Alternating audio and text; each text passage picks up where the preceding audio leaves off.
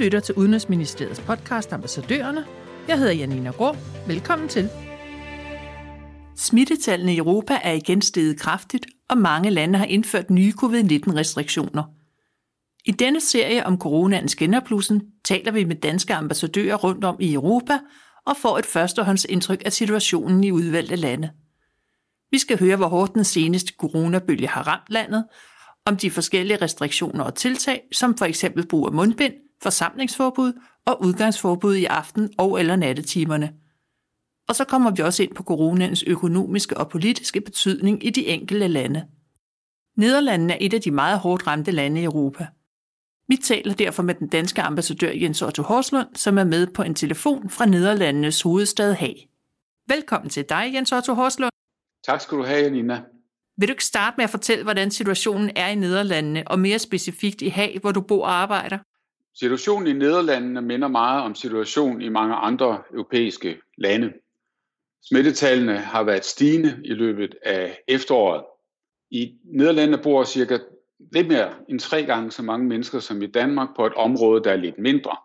Smittetallene har ikke desto mindre været næsten 10 gange højere end i Danmark dagligt hvor man har oplevet hele 10.000 mennesker blive registreret som smittet. Det betyder, at regeringen har sat ind af flere omgange. Det er også lykkedes i den seneste uges tid, og det vil sige den sidste par dage af oktober og frem mod øh, slutningen af første uge af november, at få smittetallene til at falde. Men det er også sådan, at presset på sygehusvæsenet har været stigende, og det har selvfølgelig gjort regeringen nervøs for, at man kom i samme situation som i foråret, hvor man i enkelte tilfælde var nødt til at sende patienter til hospitaler i Tyskland. Vil du ikke fortælle om nogle af de mere indgribende overordnede restriktioner, der er indført for nylig, og også om, hvordan den nederlandske befolkning ser på dem? Jo, øh, det er sådan, at man har gjort det i flere omgange. Man har prøvet at dimensionere øh, tiltagene efter, øh, hvor høj en smitte man, man har i landet. Allerede den 14. oktober indførte man, hvad man har omtalt som et delvist lockdown. Og der har man altså stort set lukket restaurationsbranchen. Der var det muligt at, at købe mad og altså takeaway. Og man har også stoppet salg af alkohol efter kl. 20, ligesom der ikke er tilskuere til professionelle sportskampe, og sportskampe på lavere niveauer øh, er simpelthen ikke øh, tilladt heller. Og så gør man alt for at få borgerne til at arbejde hjemme så meget som muligt. Man havde også en anbefaling om, at man kun kunne have tre gæster i eget hjem. Men den 3.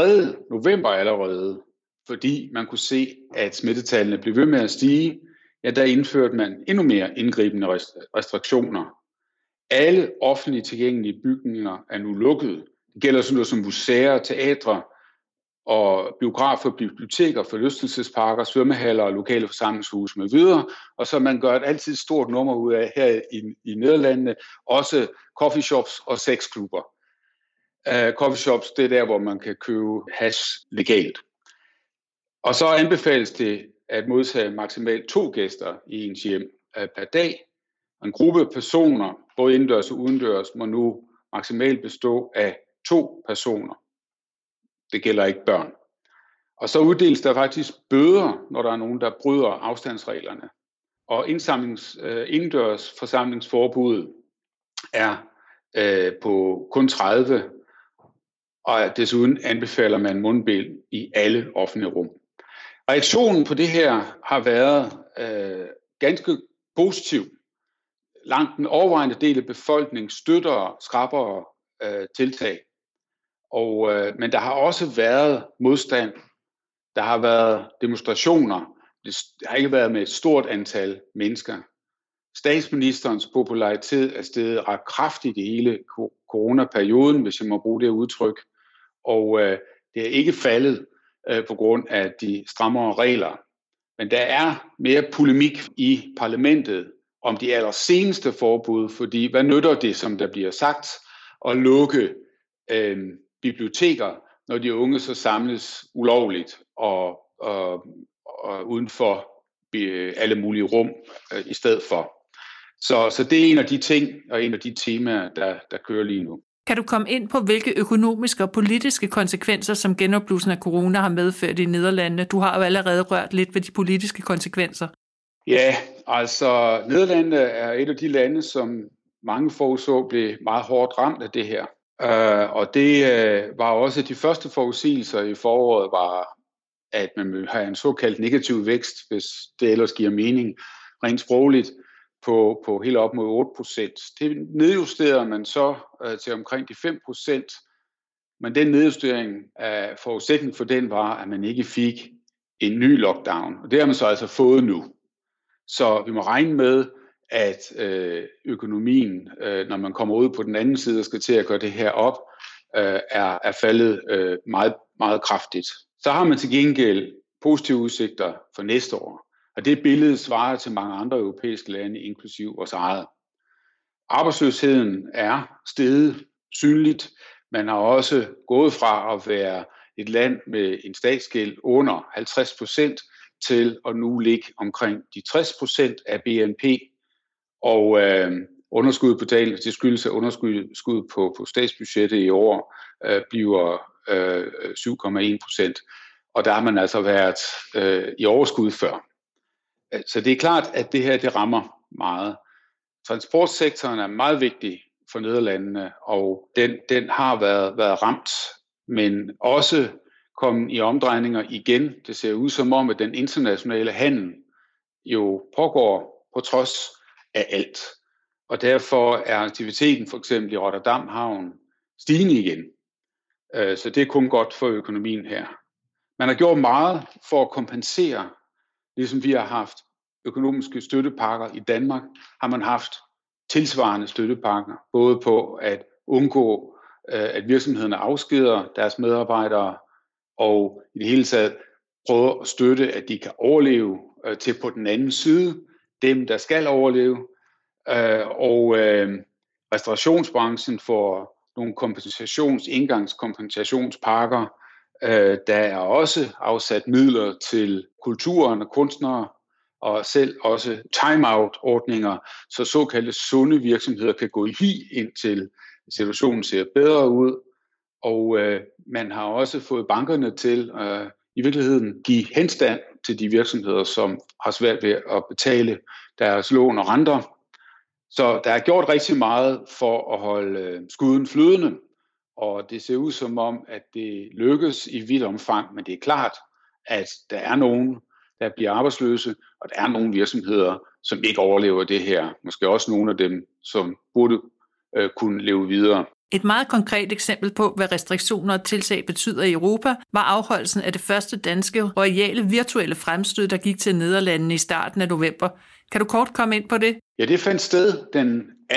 november, og var en konsekvens af, at vi jo har været nødt til i hele to omgange at udsætte et besøg af kronprinsen og kronprinsessen, som øh, leder af en erhvervsdelegation her til landet på energiområdet. Og så besluttede vi, at øh, nu har vi brugt meget tid på at skaffe gode kontakter alle mulige steder her i landet hos virksomheder og øh, selvfølgelig ministerier og andre gode mennesker, som vi har brug for til sådan et fremstød. Så vi fik samlet en masse øh, virksomheder fra Nederlandene og gode danske virksomheder, stærke virksomheder på det her område, både store og små, med interesse for at have et, et større og stærkere samarbejde med nederlandske virksomheder på energi- og klimaområdet, hvis jeg må formulere det så bredt. Den umiddelbare reaktion har været meget positiv. Det er klart, det er første gang, øh, og vi kan lære meget, og øh, det gør vi også, og det er derfor, vi selvfølgelig evaluerer det. Og øh, der vil formentlig blive gjort nogle forsøg på at, at, at lancere det samme koncept, men en forbedret udgave, øh, hvor man har lært øh, af de ting, som vi trods alt mener kunne gøre bedre øh, andre steder. Øh, en stor succes, og det er, er vigtigt at holde de her kontakter.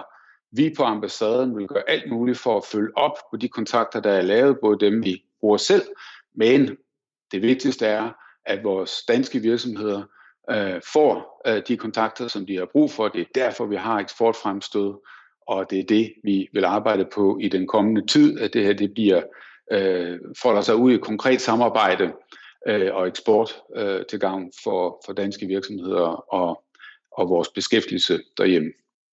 Og her til sidst, er der overhovedet andet end corona, der fylder i samtalerne i Nederlandene lige nu?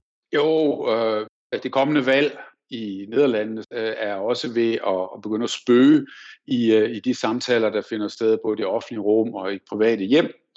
Og så er der den årlige tilbagevendende ting, nemlig Sinterklaas. Det er ikke julemanden, men tæt på, som kommer til landet fra Spanien og han har øh, nogle mennesker med sig, som man har kaldt svarte pits, og de er øh, malet sort i hovedet, og, og det har givet anledning hver eneste år til en lang debat om racisme. Skal man blive ved med den tradition, som man har haft i årvis, eller skal man stoppe den? I år bliver det svært at gennemføre den fuldstændig som normalt, fordi øh, det kan man ikke, øh, hvis man samtidig skal leve op til alle de gode regler, der er for at begrænse smitten, coronasmitten. Så derfor øh, bliver det formentlig tale om noget virtuelt.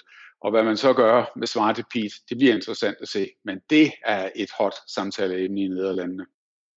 Det var slut på den femte podcast i serien om coronaens anden bølge. Hvis du vil vide mere om Nederlandene, kan du følge ambassadøren på Twitter. Tak til ambassadør Jens Otto Horslund, og tak fordi du lyttede med.